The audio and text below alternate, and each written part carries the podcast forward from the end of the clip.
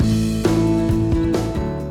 there, and welcome to Straight Talk for Real Life, produced by Hewlett Packard Enterprise, episode number seven. You toss, you turn, you lie there, and no matter what you do, you can't go to sleep. If that sounds familiar, stay awake for this one. This episode is for you.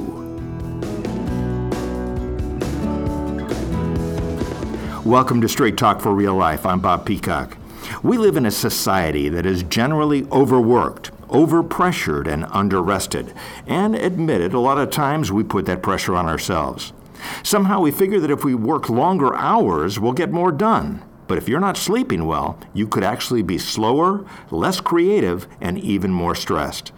There are few issues that cause more stress and anxiety than sleep problems. But the good news is that sleep conditions are treatable.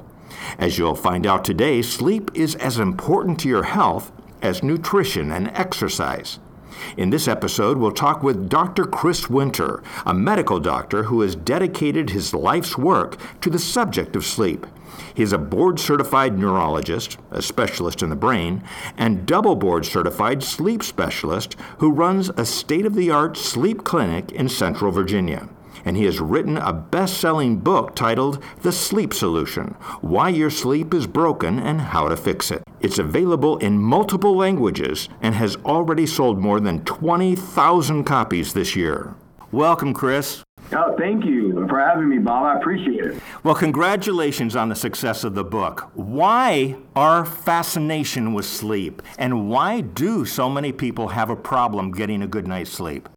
I think we're fascinated by it because it's something we all do. I mean, I always say as a neurologist, if that's how I introduce myself at a party, I mean, you know, unfortunately, somebody will have a, a relative with, with Alzheimer's disease or know somebody who may have had a stroke or struggles with chronic migraines. But if I call myself a sleep doctor at a party, you know, everybody has a question or a story or, or a thought or a, a belief. So it's it's something that really you know touches everyone. It's it's a part of what we do every day, um, and it really kind of rides this line between science.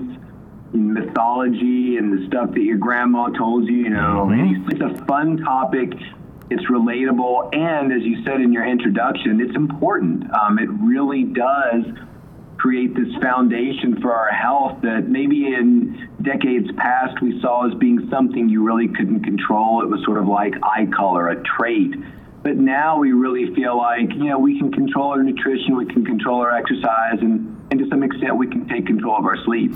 You've said that there's kind of a fundamental lack of understanding about sleep. The internet and the mattress companies try to tell us that we can control our sleep if we just buy the right mattress or set the right temperature in our bedrooms, things like that. And as a sleep doctor, I'm sure that people have come to you complaining that they never sleep at all. But you've said that that just can't be true, isn't that right? Yes. So if, if you're listening to this and feel like you can't sleep, that is a, a phrase, you know, quote, can't sleep, end quote, that I always have had issues with. And I feel like we use it in a way that's not meaningful. So humans have to sleep. It's not it's not something that's even debatable. We have to eat, we got to drink some fluids from time to time. We have to sleep. Now, that's not to say that an individual may or may not sleep well or sleep enough, but the idea that you know, patients tell me this on a daily basis. Well, I take these three drugs to sleep, you know, and if I don't take them, I won't sleep. That's simply not a true statement. So I, I think it's very important. And one of the reasons why I wrote a book was I felt like we all need to sort of have certain fundamental understandings about sleep. And there's no place you can really go to learn about sleep. I mean, you kind of learn from talking to others or what your parents tell you. And, and unfortunately, a lot of people are growing up in households where it's get some sleep or you'll get sick. Or if you don't go to sleep now, you're not going to get an A on your vocabulary test. And so there's a lot of weird things we sort of grow up believing and, and, and feeling when it comes to sleep that a lot of times simply understanding how sleep works can be therapeutic in its own right. So I think it's fun to have opportunities like this to talk about sleep and really flesh out what people are feeling and thinking and, and, and try to set the record straight. And help them find information and avenues for treatment when that's necessary. Mm-hmm. You, you also said that insomnia is not an inability to sleep, but rather it reflects a person's dissatisfaction with the quality of their sleep and usually is accompanied by some anxiety uh, about that perceived lack of sleep. Is that right? It is. Insomnia is a very poorly understood and communicated entity. And, and you're exactly right. So if you ask 100 people, you know, stand in the lobby of the building you work in, and the first 100 people who walk in ask them, what's insomnia? They're going to tell you, oh, it's when a person can't sleep. And that's not a true definition of insomnia. Insomnia is really a two part definition. It's an individual who's not sleeping when or kind of in the way they want to. So maybe a person goes to bed at night and it takes them an hour or two hours to fall asleep. So that's part one. Part two is you have to have a sort of negative emotional response to part A, meaning if I'm at that dinner party we were talking about, I talk to somebody, and i like, what do you do? Well, I'm a sleep doctor. Oh, that's interesting. And I say, well, tell me about your sleep. What time do you go to bed? I go to bed around 10. How long does it take you to fall asleep? Eh, it takes me two hours. My first question is always, how do you feel about that? Mm the patient or the person at the party says, "Oh, I don't care. I kind of like lying in there in bed awake, and it's nice to be in a climate-controlled room, some food in the cupboard, my person that I love sleeping next to me, and I like to think about work the next day." situations, you know, the previous day I could have handled better. Like I kind of like having that period of an hour or two to reflect before I fall asleep. And that person, even though it's taken them two hours to fall asleep, really doesn't have insomnia you know, contrast that to the person says, I get in bed at night, it takes me, oh my gosh, 10, 15, maybe even 20 minutes to fall asleep, and it drives me crazy. I cannot shut my mind off. That person's got insomnia because they're not satisfied by the time it takes them to fall asleep and they're upset about it. So, you know, we try to say in the book, insomnia is not an inability to sleep. Every one of us will fall asleep. It's, it's going to happen. So we just have to have sort of faith in that and understand that let's elevate our dialogue about what's wrong with our sleep. When somebody says, I can't sleep, I'm not saying you don't have a problem. I'm just saying, look, the problem is not that you can't sleep. It's maybe you wake up in the night and have trouble going back to sleep right away, or you struggle to fall asleep initially, or you wake up 30 times, but they're all brief during the night, or you sleep great but still feel tired the next day. So let's talk more specifically about what's brought you here. Because when you talk about the inability to sleep, you end up like Michael Jackson, eating a bunch of pills that are mm. meant to sedate, not to help you sleep. They're meant to sedate you, which is a completely different thing than sleep, and generally don't have very positive outcomes from it. In your experience, what is the number one cause of sleep deprivation?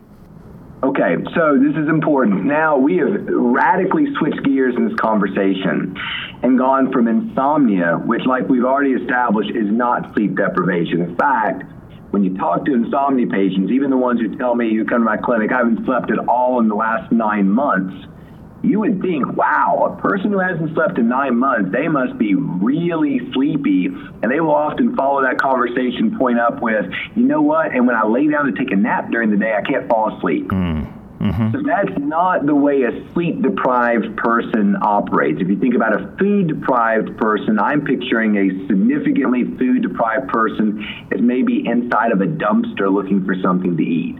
Like they are driven to eat things that have been thrown out because their drive to eat is so high, they don't care anymore.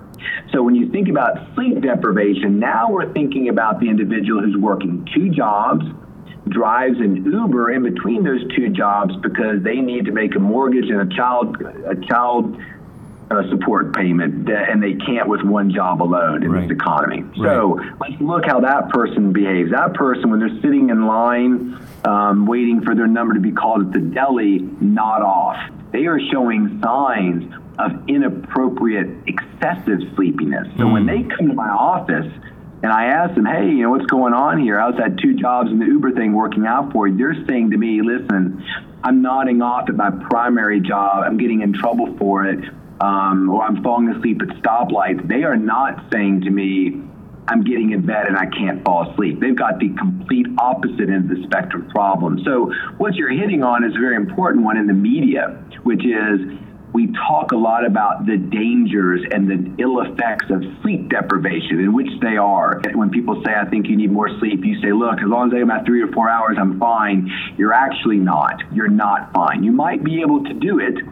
Um, we certainly did it when we were in medical school and residency, but it was not a healthy or good situation to be in. So when people talk about sleep deprivation leading to increased risks of cancer, heart disease, automobile accidents, mood disturbance, immune system dysfunction, dementia, that's the individual that we're talking about. The unfortunate thing about the media today is we use sleep deprivation and insomnia interchangeably. Yes, so, right. if you're an insomnia patient who goes to bed at 10 o'clock, takes them two hours to fall asleep, not very sleepy during the day, and you hear the research about sleep deprivation leading to dementia, that is not a great way to go to bed at night thinking, if I don't fall asleep in the next 20 minutes, I am increasing my risk of having dementia. So if you're getting in bed every night, it's taking you two hours to fall asleep, I would say number one, doesn't sound like you're particularly sleepy.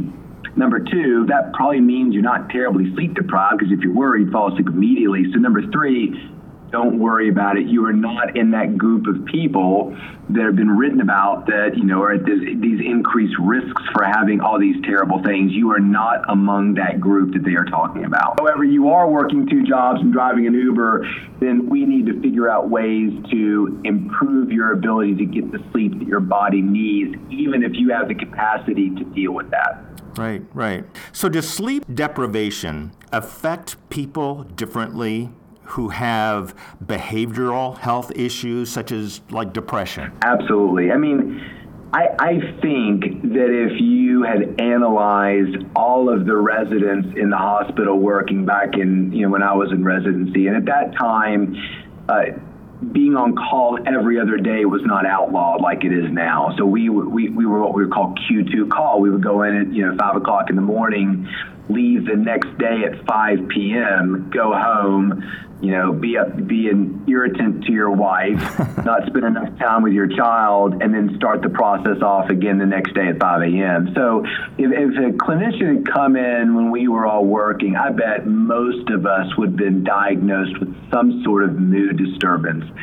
Um, I mean, I wasn't happy. My body felt terrible. I wasn't connecting with others. I was just kind of surviving. And a lot of people were in that situation. I think some people have the capacity to deal with it better than others, but I think over the long haul, the way it wears on an individual's psychological health is, is really unmistakable. And it's interesting because it's known that some people have genetic makeups that allow them to deal better with insufficient sleep than others. Doesn't mean they're healthy, it just means they can kind of do it and still be reasonably functional the next day. But again, I think that yes, I think that can really affect people's anxiety and depression. Because if you think about anxiety, you know, for a lot of individuals who are underslept, that anxiety is your brain's response to, well, we're not getting enough sleep at night to feel more energetic. So I guess we'll just kind of scare ourselves awake. So these individuals can be sort of type A, always busy, always engaged, because their brain figures out very quickly if they relax, they're going to fall asleep. Um, so it's a very negative space for your brain to be in. So you've talked about some of the, the consequences of sleep deprivation. Why is sleep so important? What are some of the benefits of a good night's sleep? Well, the biggest consequence of sleep deprivation is a increased drive to sleep. We have a bunch of unofficial little secret sayings in our clinic. First one, rule number one in our clinic is sleep always wins. And what I mean by that is even if you set out to not sleep. Oh, I'll prove this doctor wrong. I'm going to videotape myself over the next three weeks not sleeping and show him that, hey, there are people out here who just can't sleep.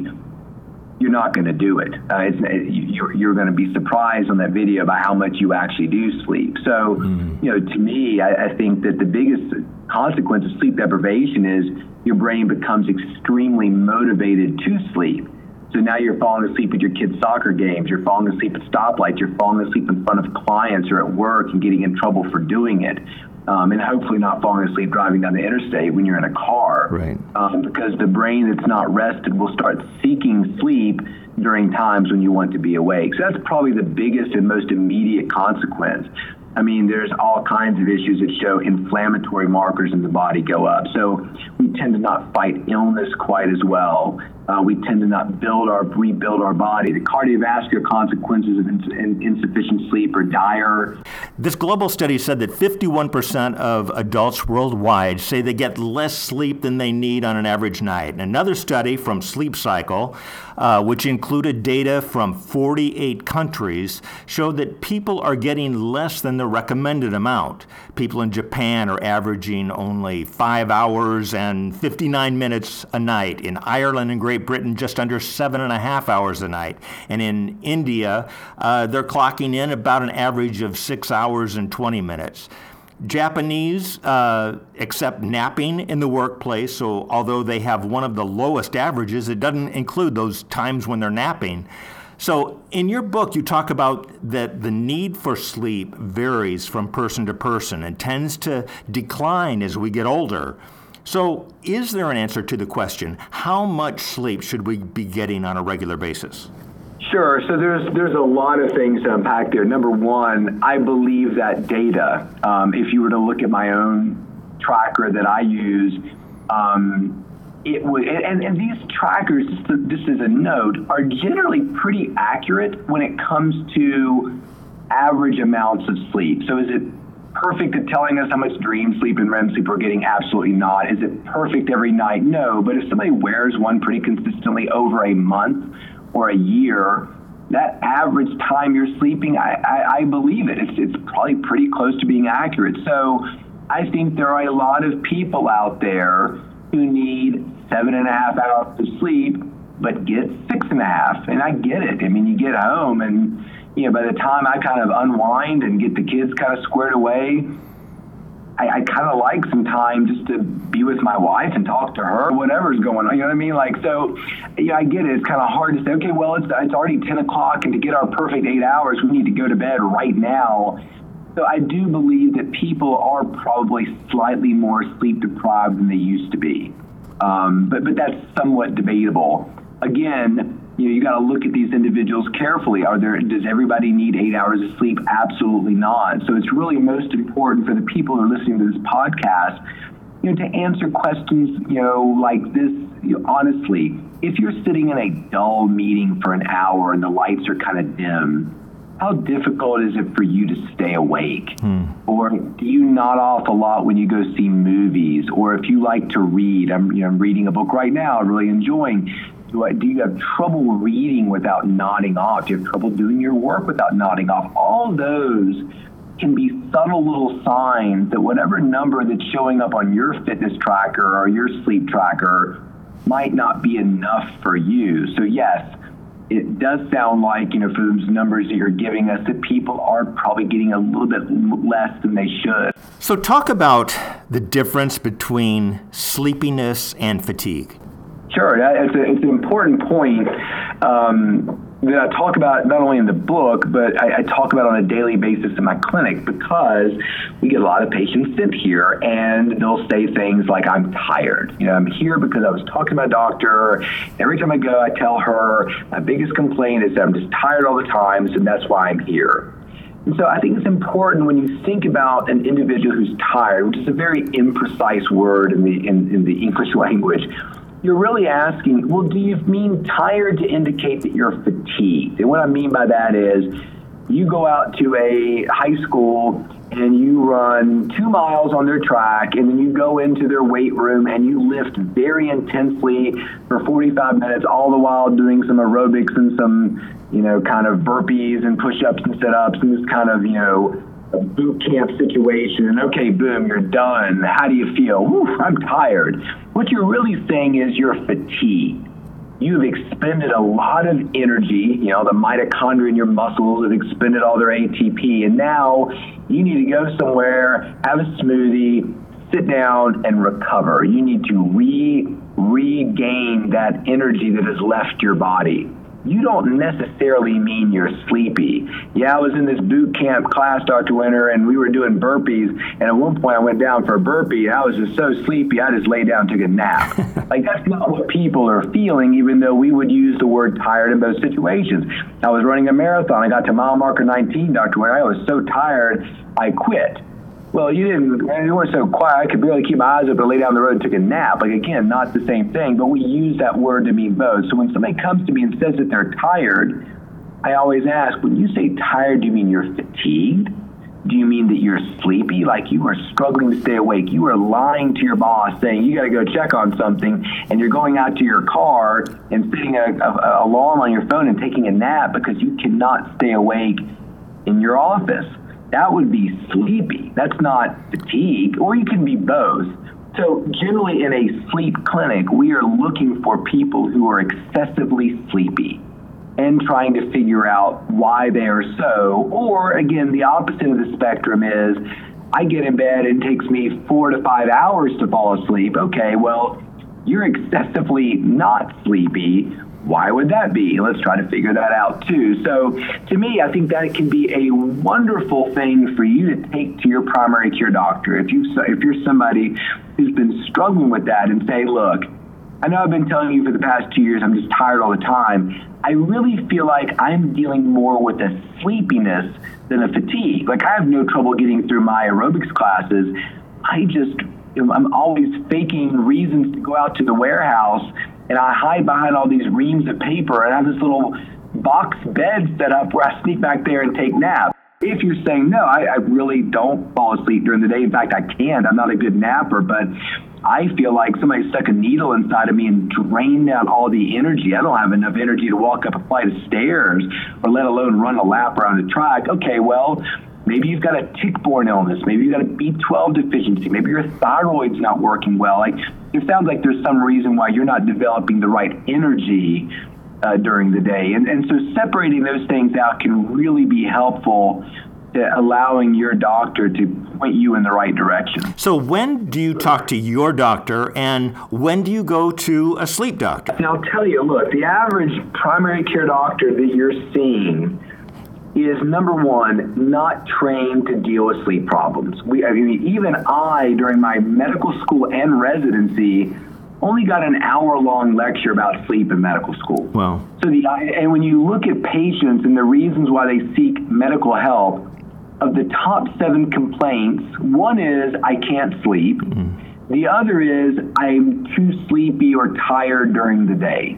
So the top seven reasons why you're going to go see a doctor two of the seven aren't really covered in medical school, which is why you talk to your doctor and they give you Ambien or they give you melatonin or they tell you, you know, make your bedroom 65 degrees. All, you know, making your bedroom 65 degrees is fine, but that's often not going to be a great solution for somebody who's really been struggling for a long time. So, if you feel like your your sleep problems are not going anywhere, then you can talk to your doctor. If you feel like I struggle to stay asleep. I've tried a bunch of different pills my primary care doctor has given me. I'm not that comfortable taking them. I feel like more is going on than what he or she is really capable of fixing. Then you should absolutely either contact a sleep doctor yourself or tell your primary care doctor, look, I appreciate your help and you trying to work on this, but I'd really like a referral to see a sleep specialist and, you know, we'd be happy to help. And I know that you work with a lot of elite athletes, and these are people who spend so much time examining every aspect of their life that can affect their performance. So they look at their exercise, they look at their clothes and equipment, they look at their diet, and more and more they're looking at those seven or eight hours of sleep that they're getting, and they're working with you to try to maximize the quality of their sleep. Is there a, a general thing that you tell them? No. Um, eh, meaning, if, if somebody said, look, hey, I'm, I'm Keith, I'm an outfielder for this baseball team, what should I do? It, it's probably a little bit more involved in that in the sense that, well, let me find out more about you. Like, what what are your beliefs about sleep? When do you sleep? What do you take? Do you have problems with it? Do you feel tired during the day? So, I mean, in general, the, probably the thing that I would say would be control what you can control. I mean, if you're an elite athlete or you work for Hewlett Packard Enterprise, I think it's very important that when you allot that eight hours or seven and a half hours or nine hours for your sleep, that it's sacred and protected. And I'll tell you, one of the things that I see with elite athletes, the truly elite athletes, the superstar that if I named the team, you would say, oh, I know, oh, that's the team that such and such plays for. I'll bet that that person that you just named, man or woman, is a really elite sleeper. You don't often see the elite athlete rise to the top of their sport and be kind of a messy sleeper, meaning that when it's 10 o'clock and that's the time they've decided they need to go to bed, there's no TV show, Netflix series, uh, social media thing on their phone, video game, home crisis is going to keep that athlete from going to bed at that time. They're disciplined about what they put in their body. They're disciplined about the way they take care of it, their routines, and they are disciplined about their sleep. So, you know, once you've decided, okay, my, my schedule is, you know, 10 to 7, that's my nine hours, they go to bed at 10. Now, once you've decided to go to bed at 10, your control of the situation is, is you're no longer in control of it. So you're either going to fall asleep or you are not. And frankly, I don't really care one way or the other at that point because that's sort of outside of your control. So if you say to me, well, most times I go to bed at 10 and go right to sleep, but occasionally it might take me an hour, that's okay. You know, and one of the least favorite advice pieces I see about sleep is you get in bed and it's taking you more than 15 minutes or 20 minutes to fall asleep, you should get out and go do something until you're ready to sleep. That's fine if you're upset about being in bed awake but I think the real key to having good sleep and, and avoiding these kinds of pitfalls is I want my patients, I want my athletes, I want my clients at least comfortable being in bed awake, if not excited about it. Hmm. I mean, so when I tell people I'm 46 years old, I will never have insomnia. I'm not saying I'm 46 years old and I will never have sleepless nights. So I have those fairly obvious. My kid backs the car into a wall and they got a bunch of damage there, or he's not gotten into the college he wants to, or whatever. Like, you know, something in my personal life. Ah, didn't go really well. I had a really bad argument with this person, and now I'm dwelling on it at night. That's that's normal. But I'm never in bed dwelling on that argument terrified of not being able to sleep, like I just kind of accept it. I like being in bed. I can think about a way to apologize to that person because I kind of mishandled the situation. Like, so once a person embraces, hey, tonight, you might go to bed and you might not fall asleep right away, and they're truly in their heart saying, well, it's okay, then you'll never have the kinds of sleep problems that a lot of people who come here with. So for a lot of people, and you see this even with parents who have kids, their sleep time is much bigger than their sleep need. Hmm. So if you're somebody who says to me, and, and, this is what we would say if you came to the clinic, hey, I'm Chris, what can I do for you? Well, Chris, it takes me two hours to fall asleep every night. Okay, what time you go to bed? Nine o'clock. Why have you selected nine o'clock as your bedtime? And it's amazing how people look at you like, well, I, I, I don't know. I just, it's when I've always gone to bed, or that's when my wife or my husband goes to bed, or my partner goes to bed. Okay, well, that's good for them. I'm glad they're living their life. Why have you decided, well, you know, I'm going to be a good partner, so we go to bed together? Well, that's fine. But it certainly sounds to me like you're not particularly sleepy at nine o'clock because it's taking you an average of two hours to fall asleep. What would you do if you decided your lunchtime was noon and every time you went to the restaurant, you never really felt hungry until two o'clock, at which point you asked the waitress to come over, hey, I'm ready to order. I've been sitting in this booth for two hours. I'm ready to order now.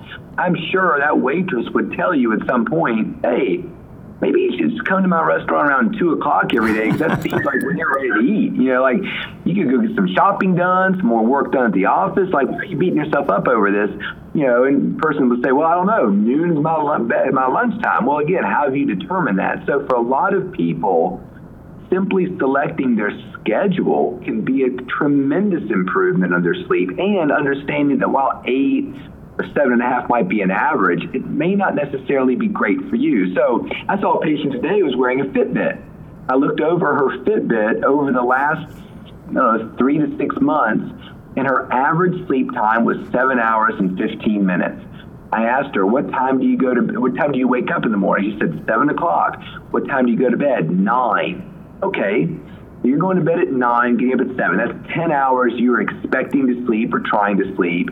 Of the 10, you're averaging 7.15. What do you think about that? She goes, it looks like I probably should go to bed a little bit later. Yeah, I think so. Mm-hmm. Because she came to me because she was having trouble falling asleep. That's not a problem. That's your brain saying, listen, we just woke up a few hours ago. We're not ready to sleep yet. So I, I know you want the day to be done. I know you want to sleep at nine o'clock. But that doesn't make it such that you can do it. So you can either get in bed and just meditate for an hour or two if you like that, or read, or why don't you stay up till 11? It seems like 11 to 7, that's eight hours, is a little bit more in line with what your Fitbit says you need. Um, so, you know, to me, that, you know, thinking about these types of things and understanding can really make a big difference in people's sleep right off the bat without seeing a sleep doctor. So let's get really practical. Sleep hygiene. What are some things that we can do starting tonight that is going to help us get a better night's sleep? Yeah, and so sleep hygiene is, is, is written about a lot. You know, I always feel like I don't have as much to add there. So I always tell people just think about your bedroom in terms of your senses. Is it cool? Is it dark? Is it you know quiet? Does it smell good? Does it feel good?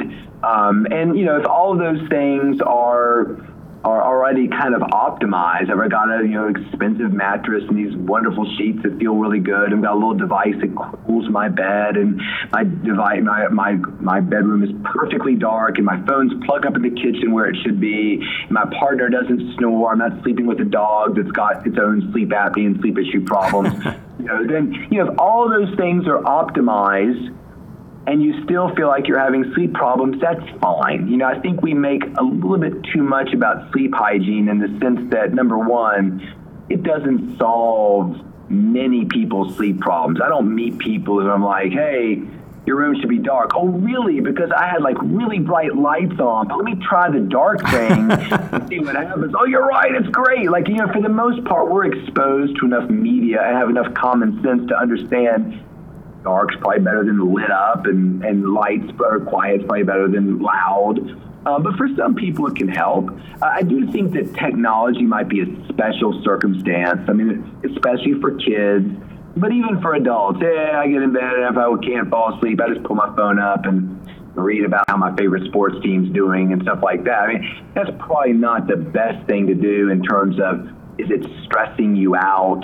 Is this light shining in your face that's interfering with your ability to produce melatonin? That I think is unhealthy. So I think it's really important for people to, you know, plug their phones in somewhere remote from their bedroom. And if you're going to give me the, the line about, well, I use mine for for an alarm. You know, there were alarm clocks before smartphones. Uh-huh. So to me, unless you're on call for something, I don't really think that the phone should be in your vicinity. And you know, I know it's a powerful. I mean, the phone's like a drug to some people, but it's great to unplug from that stuff, particularly in, in, in, the, in, the, in the evening. So phones, TVs, video games, laptops, you know, as much as we can set that good example, it's, it's a good thing. So yeah, sleep hygiene is helpful, but don't be upset if you've done everything. You bought the mattress, the sheets, the pajamas, the room darkening shades, the whatever.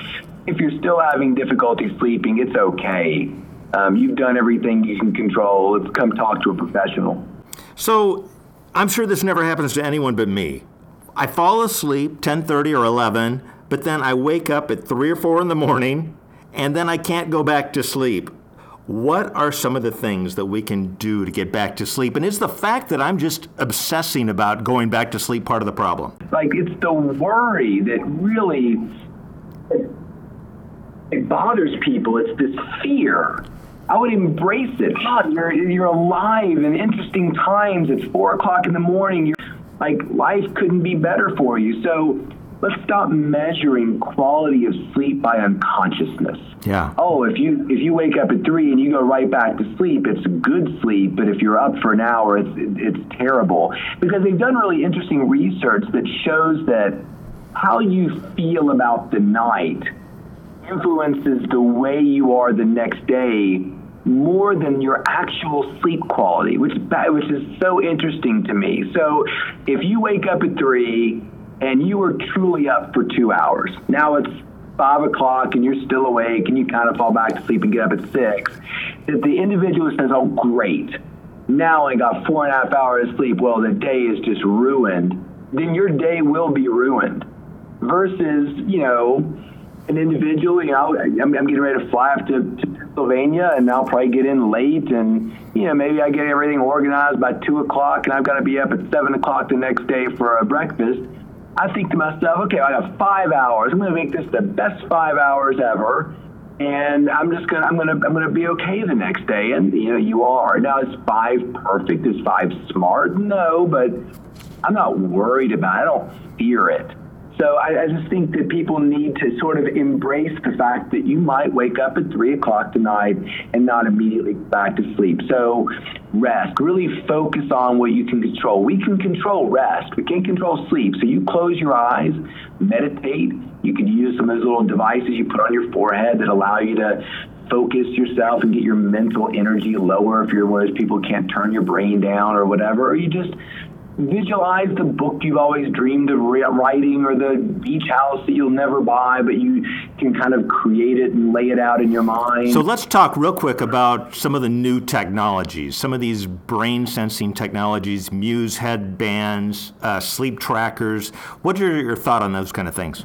I think they're great. I think that what you want to do before you buy one of these things is really understand what your problem is and what these devices can and cannot do.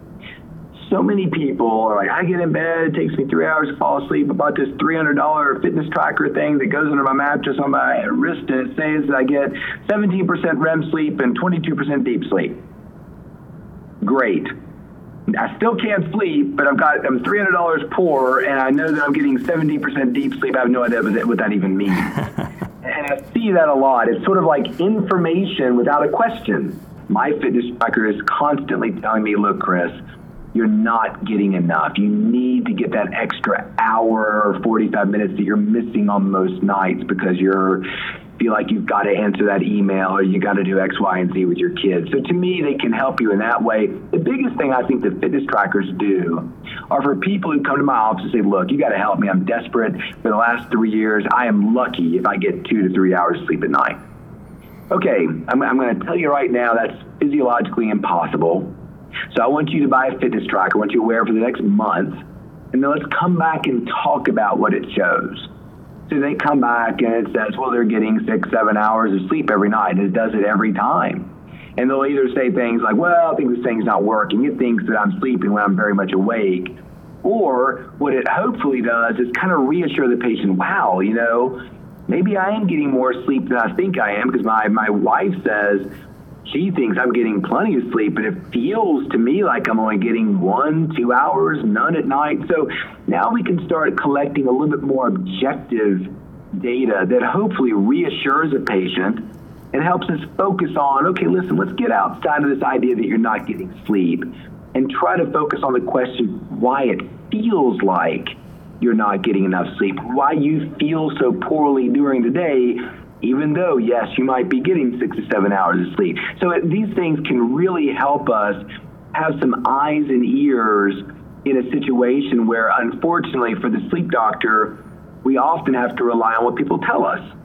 And this is where people get into trouble. Hey, primary care doctor, I'm not sleeping. Okay, well, here's some Ambien. Oh, gosh, I'm still not sleeping. Okay, well, here, take some Seroquel, which is an antipsychotic. And a patient of mine just yesterday was taking Ambien Seroquel and Temazepam. I said, why do you take these? Because I can't sleep without them. That's not a true statement. So those fitness trackers and things like that can be really helpful in getting some real data beyond what you experience. And that's important. And then the Muse you mentioned, you know, one of the most common complaints people come to us is, is that I can't shut my mind off. So this, these little biofeedback devices, and the one I typically use is Muse. I don't, I don't work for them. Um, is that this device allows your brain's activity to be measured and quantified, and it turns it into the sound of like the ocean or a city. So, you know, about this time during the day or after lunch or whenever you happen to, you know, if you, you have some time to, to yourself, you put the little Muse band on, it syncs with your phone, and you practice the ability to turn your brain down. When you're successful, the sound of the ocean gets quieter. If you're not successful, it gets louder. So you can actually practice this as a skill so that when you go to bed at night, you know exactly how to turn your brain down. Um, and it's a wonderful device just for kind of managing that sort of mental energy, stress, anxiety to learn that, hey, this is in your control. You can get into your cubicle or go back there to your little box cave and put it on and five minutes, you know, practice that idea of turning your mind off at night, resettling during a stressful part of the day. It's amazingly impactful for a lot of people. You, have talked about sleeping pills, that you shouldn't confuse sedation with sleep. How about uh, those pediatricians that are giving out melatonin gummies to kids to help them sleep. It's really an inappropriate thing. You know, my kid can't sleep. Okay, well, here, give them melatonin because why? We need to sedate some children. Is that what you're saying? Like, okay, your child needs sedation for sleep. So here, give them this thing to make them sleepy. Or are you saying that, okay, well, your child makes an inappropriate amount of melatonin anyway? We all make melatonin. So I would much rather a pediatrician say, listen, once you go out instead of buying melatonin gummy bears, buy a bunch of dimmer switches at Lowe's or Home Depot, and after dinner, really dim the light levels in your house and, and try to create more of, a, a, a, of an environment that is conducive to their own melatonin release. And again, if you're struggling, if a kid's struggling to fall asleep, maybe their seven o'clock bedtime is not appropriate. They need to go to bed at eight or maybe the napping that they're doing throughout the day is so much that they don't have as much drive to sleep at night. So, you know, when our kids were seven years old, we told them, look, you're seven years old, you're practically an adult now. You don't need a sleep time anymore, or bedtime anymore. They looked at you like, really? You don't care when I go to bed? Absolutely not. As long as you're in your bedroom around 7 or 8 o'clock at night, you're not bothering me or mommy or brothers and sisters, then I don't care when you go to bed.